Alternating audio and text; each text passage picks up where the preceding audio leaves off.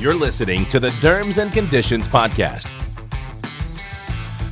Well, this is Dr. Jim Del Rosso from Las Vegas, Nevada, uh, where hopefully most of you realize I'm practicing dermatology here as a clinician and also uh, run a research center here, JDR Dermatology Research, and also am a director of research uh, for advanced dermatology and cosmetic surgery, helping them on a national level. So I'm obviously interested in dermatology research, but also very interested in clinical practice pearls, and, and that's what we're going to be talking about today. I have with me uh, Dr. Seemal Desai, who is founder and medical director of Innovative Dermatology in Plano, Texas, where he's in the trenches treating patients with a variety of different skin diseases, both medical and surgical, but has a very strong interest in managing patients with skin of color. Uh, both medically and from a procedural standpoint. So, we're going to be talking today about some questions that I have. So, Seemal, it's good to talk to you. Jim, great to talk to you as always. So I'm bothering you while you have patients, and you're kind enough to take my call because I have some questions uh, related to a presentation I saw you give in Tampa at the Academy meeting that I thought was very, very helpful. Because we hear a lot of presentations on on topical therapies and medical therapies for acne and vitiligo and melasma uh, that we commonly see in patients that have uh, have darkly pigmented skin. But you talk specifically about peels and other procedures like microneedling and others. So there was so much information that you went over. I want to stop and have you talk about some of the peels that tell me how to do some of these peels that you talked about and where they apply to patients that have darker skin. Yeah, you know, peels have, in my mind, are a, a dying art in dermatology. And I think the opportunity to talk about chemical peels, as you've uh, given me today by calling me, is really great because we can really hopefully revive what I think is a huge opportunity to help our patients, even if you're not a cosmetic dermatologist. Like you said, I don't do cosmetics full time, but peels really help my patients with medical skin disease. Uh, let's take the first example acne and post inflammatory hyperpigmentation, something we all see no matter skin of color, any color. It doesn't matter. You see acne and PIH and early acne scarring in patients all day long. You and I both saw those in our clinics today, I'm sure. Chemical peels are a great adjunctive therapy to topical regimens for acne. So, one of my go to peels from a practical pearl perspective is salicylic acid. I love salicylic acid chemical peels. I find chemical peels to be simple, safe, cheap, and effective. And when you hit all four of those pillars, you're hitting a home run. So you say salicylic acid peel. What concentration? Where do you get the formulation? Do you have it compounded? Is it readily available? So I've done both. I usually use a 30% concentration on average as my go to strength. Someone with sensitive skin, I may start at 20. But remember, your acne PIH patients or just your acne patients in general may have oily skin. Salicylic acid is comedolytic, it helps to draw out sebum, and it's a beta hydroxy acid, so it's great for those patients. 30% on average is my go to. You can get it compounded. You can get a multi use vial from your local compounding pharmacy. You can get a 30 ml vial for 20 bucks. I mean, these are cheap medications that you can use in your office. Now, as I do more and more of these, I don't want I want no muss, no fuss. So I get pre-packaged peels. Several companies make those. They come with a brush, an applicator, the application and prep kit, wipes, all of in one shebang. It's easy and you get in and out. So the patient comes in for the first time and they have some, you know, papules, pustules, comedones, a 25 year old patient. They're frustrated. Let's say they're already on some medications like benzoyl peroxide or topical retinoid.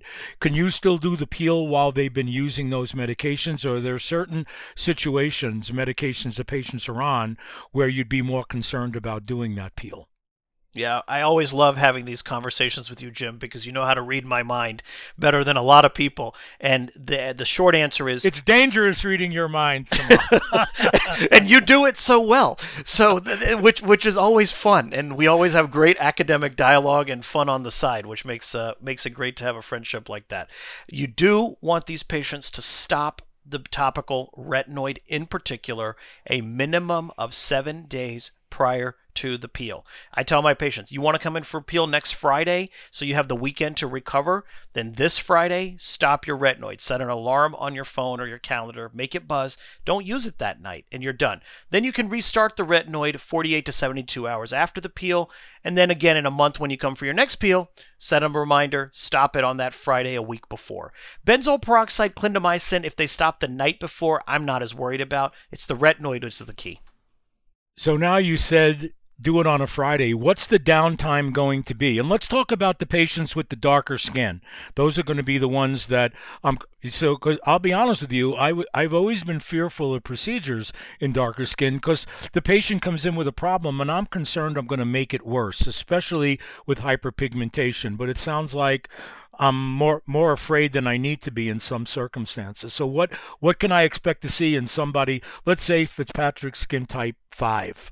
four or five. I, I, think the sentiment you just expressed, Jim, is something that a lot of our colleagues feel. Probably the vast majority of our colleagues are, are a little bit wary about doing aesthetic procedures in skin of color patients. I will tell you, if you pre treat these patients with topicals, retinoids, BPO, hydroquinone, azelaic acid, all of that stuff for three to four weeks before the peel, you get that engine running, you get that turnover started, then you stop it a week prior and you do a 30% salicylic peel, you're not really going to get in trouble. The key is doing the peel in a systematic way, which is in your office, short contact, you remove the acid, and the key is the post care sunscreen, sunscreen, sunscreen, hydrating emollient, emollient, emollient. Stay out of the sun. And to your point about the downtime, so you don't need the person coming in on a Friday who's in a wedding on a Saturday. That's not going to work. You need patients to know this has to be systematically planned out. So these are my patients who I'm telling pull out your smartphone, let's look at your calendar, block it out, and plan it out. But it works, and you don't have to really be afraid. You mentioned short contact. Yeah. So you apply it. You yep. obviously cover their eyes. You yep. apply it. You said with a brush. Yes. And then how long is it left on, and what do you cleanse it off with, or take it off with? Yeah. So with salicylic acid, it's it's a self. You know, in terms of neutralization, you hear about that a lot. Salicylic acid in general, once you start to see that light white crystalline frost. So in a skin type 1, 2, 3 individual, on average, a minute and a half to two minutes someone skin type 4 or 5 like myself and darker, probably going to only do it for about a minute. The endpoint is usually early erythema. Obviously, the darker the skin type, you're not going to see that erythema. You may actually see edema before you see erythema. And so, a minute in, minute and a half max, have a timer, have your MA or nurse in the room with you, set it so you know when to look, and then I wipe it off with water gauze, clean the skin, moisturize, hydrate, sunscreen with the hat. They're on their way. A bland emollient, like bland emollient based or whatever. Yeah, so that's a that's a really good question as well. I like the ceramide based ones better. I don't want to use petrolatum uh, initially because I find it to be too occlusive. I do want the skin to breathe a little bit. I love using the inorganic physical blocker sunscreens. Uh, for example, uh, the Elta MDs or whatever brand you like. Um, you know, I'm brand agnostic as long as it's chemical free. I like inorganic. I tend to like tinted sunscreen in these post peel skin of color patients, meaning it's got iron oxide in it, and uh, you apply it, patients on their way. So I remember you talking about another type of peel, yes. and maybe it was for melasma in darker skin types. So can mm-hmm. you can you address that? Yeah, I think you're referring to mandelic acid, which I've referred to before. Mandelic acid is a really interesting agent. Doesn't get talked about enough. It's kind of the ugly stepchild sometimes I feel. So we got we got to bring it into the club and not let it feel ostracized. It's an alpha it's a, it's an alpha hydroxy acid and I love it because what did I just say a minute ago? Salicylic acid is beta, mandelic is alpha, Alpha is more for rejuvenate. Alpha hydroxy acids in general are more rejuvenation, uh, skin texture, and tone. Beta hydroxy acids are more comedones, oil, debris, sebum. Combine a rejuvenating with a beta, an alpha and a beta, you got the perfect marriage right there. They're boyfriend and girlfriend symbiotic. So I love doing mandelic and salicylic peels together. Uh, and I do that a lot for acne and PIH. So I'll do this. I'll do the sal acid layer first, allow it to be removed, and then immediately after do the mandelic. So that's called. So you do them. You do them on the same day. I can. I do them on the same day in the same sitting. That's called sequential peeling. I learned that from our colleagues and friends in the Middle East and India who do a much better job of that than we do here. In fact, those are all tricks that I learned there. Now, let's say you don't want to get into that just yet. You just want to pick one. Mandelic acid is nice even as a monotherapy peel. It's cheap. You can get it prepackaged. Works great for pigment. Works great for skin of color. Why? Because it has a large molecular weight. That ingredient with a large molecular weight means it penetrates the skin slowly and evenly. You penetrate slow and steady, you're less likely to get a burn, less likely to get trauma, less likely to get PIH. So mandelic acid is really our friend when it comes to treating pigment disorders and darker skin. So not necessarily for the acne, comedones and things. Correct. But more for pigment. How about the deeper post-inflammatory hyperpigmentation of acne? Would yes. it be helpful for that? Very. And that's that sequential peel works really well. And then over time, what you can do, when I was a resident and I trained I trained at the University of Alabama in Birmingham, we saw a ton of diverse skin types there. Even there, we were trained you don't ever want to do trichloroacetic acid or TCA in a skin of color patient. You do, you're going to get PIH. However, that's kind of a myth. You only get in trouble with TCA above a 20% concentration, which is when it technically becomes medium depth. TCA 15%, guess what? It's superficial depth peel, just like glycolic and salicylic. So sometimes what I'll do is do one session of salicylic, then the next session bump them up to a salicylic mandelic sequential. Then a month later, go to TCA 15% because their skin's already kind of been worked up that way. I'm not going to go for that that the big guns on the first visit, but I'm going to work my way up if you need it for that stubborn pigment.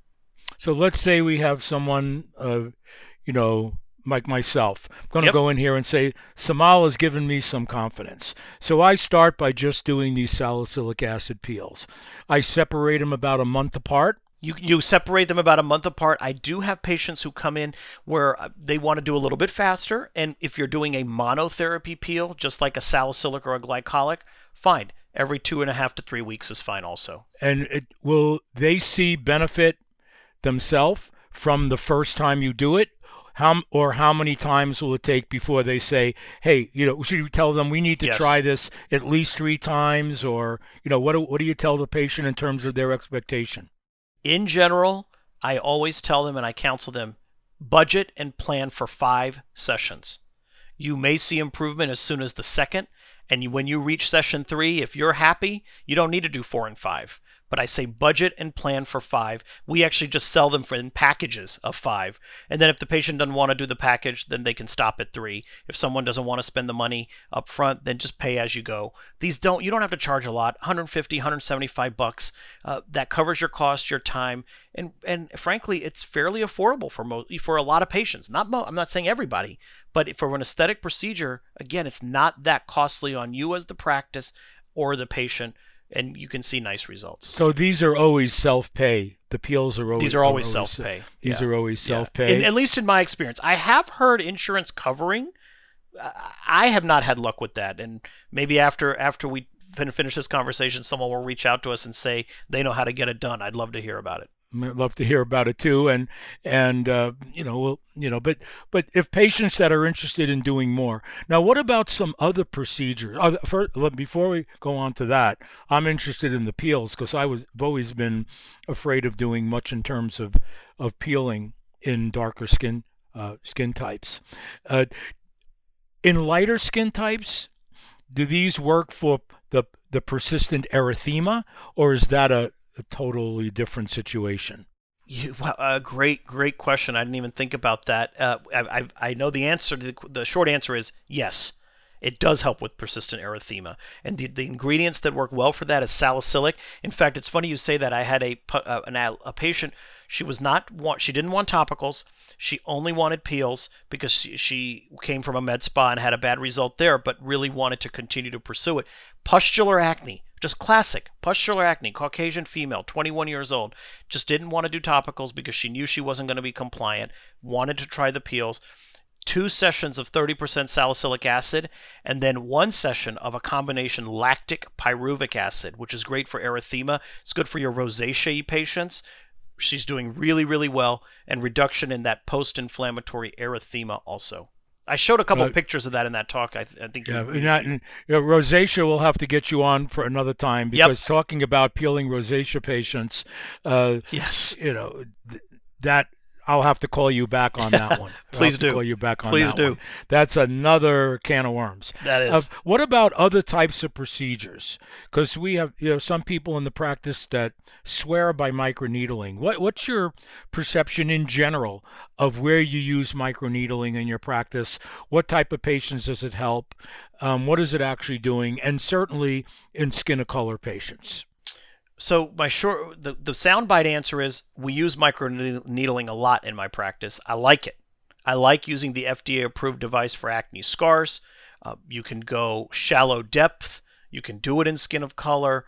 You don't have to, uh, you know, be be super super uh, concerned in terms of damage as long as you use it carefully and you use the right device.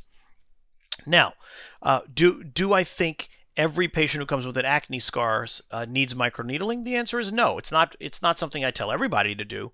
But those ice pick scars, not the deep box scars, but the ice pick ones, works really well for that, and it's FDA approved for so that. So the small focal scars, as opposed to those broad, rigid base scars. Exactly. You know? Exactly. Yep, I find it works really well. And those broad, rigid ones, like uh, like you've probably done and I've done, those are great with subcision, using kind of one of those bore needles under the scar, and then you can use a little filler or or fractionated CO2. I'm definitely not a laser guru, but I try to I, I dabble more in the peels and microneedling. I don't I don't do big devices. You know, we we don't really have a lot of those we finally found something that uh, you don't do somehow. uh, so, but yeah, but you know, it's important. We there are limit. A man has to know his limitations, right. and so does a woman. Right? right. We're not right. discounting anyone. Nope. Uh, but I, I, I think that when you're dealing with people with darker skin types, that even you know in my training i fortunately saw a lot of people uh, that were all all different uh, skin colors and and actually was sent to certain clinics to be able to get a good broad education on that. But even back then you know i trained in the 80s even amongst some of the leaders in the skin of color area, uh, uh, they they express some hesitancy, and I think even they are learning more and more about how to do these different procedures in patients with skin of color. Do you find that to be true? absolutely, and I th- and I think part of that has been a lot of the the meetings that are going on now in the virtual era you know the the meetings you and I are involved in and others i mean these are all great opportunities for residents to learn. I'm i'm happy residents have these opportunities uh, that that you and I maybe didn't have as much exposure to. So i agree. I think there's more awareness. I think phone calls and chats like this i think our podium lectures our meetings all of these things are important. I, I just feel like residents really need to take advantage of every educational opportunity they can, especially during challenging times like this. What else can you tell me that I need to know when I go back in there and I'm seeing patients with, uh, let's talk about vitiligo. Let's end with a couple of, uh, yeah. of, of, of, pearls on vitiligo. Well, vitiligo we is. We both have to get back to work eventually right? I could talk to you for hours, but you're right. We do have to get back to work. We probably have patients waiting for us while we're while we're chatting. so what one of the things about vitiligo that I think is exciting is that we're we're now closer to a cure in my in my heart. I feel that we are now closer to the to a cure than we have ever been. Are we going to see it in a year or two? No. Are we going to see it in maybe five to ten years? Very possible. Uh, two of the two quick quick cytokine things that are really exciting. IL 15. IL 15, you're going to hear more and more and more about. The new buzz cytokine in vitiligo. Why is it important? It's thought to be the cytokine that allows those T cell memory T cells, memory T cells, to hide and lurk like the annoying pests in the skin so that even when you repigment an area, it can regress because those memory T cells are hiding there. And if you can block IL 15, you boot them out of the cave and they're out. That's huge. And then the JAK inhibitors, I think, are, are really exciting for sure. Uh, you and I have talked about those at length. Uh, those are very exciting because now we may, will have topical option, options. Ruxolitinib 1.5% cream, phase three studies, super exciting. I use it a lot. Can't wait till it's FDA approved. Well, Seemal, you know, you have a young daughter, right? You I have do. a young daughter. I do. So I I, can tell you, having a daughter who's now older, but remembering when she was in her teens, and this one guy kept asking her out or showing showing up. That is the guy that you did not want her to go out with. That's like that lurking Yes, memory T cell is that, you can't get right. rid of, right? And and I, I hope you don't have to deal with that. But but look, thanks a lot for everything uh, in this discussion on this podcast. We really appreciate your time and thanks for all the hard work you do. So we'll catch up with you soon and appreciate it. Jim, right? thank you so much for having me. Your call from you is one I always accept, so thank you so much. Thanks a lot. Have a great day. You too. Thank you for listening to this episode of Derms and Conditions. If you have any questions or comments, please email us at podcasts at fred.health. And most importantly, if you like this episode, subscribe to the Derms and Conditions podcast on Apple Podcasts or wherever you get your favorite shows. Thanks for joining us.